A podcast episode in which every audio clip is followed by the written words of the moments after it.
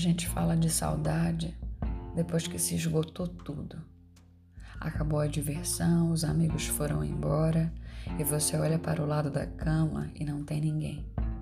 É fácil ter saudade numa segunda-feira à noite. É ainda mais fácil ter saudade entre três e cinco da manhã, depois de algumas cervejas. Quem nunca quis um colo só por algumas horas porque as coisas não estavam legais? Eu faço isso, já fiz centenas de vezes. Mas eu sei que saudade de verdade a gente sente quando está num lugar legal e pensa: poxa, queria que ela estivesse aqui. Aquela vontade de mostrar uma música, de brigar e dividir um travesseiro, acordar com um sorriso bobo pela manhã só porque sonhou com a pessoa certa. Bom mesmo é quando alguém tem saudade de ti e você some só para ver se acontece. Ontem eu mandei o bom e velho saudade no meio da madrugada.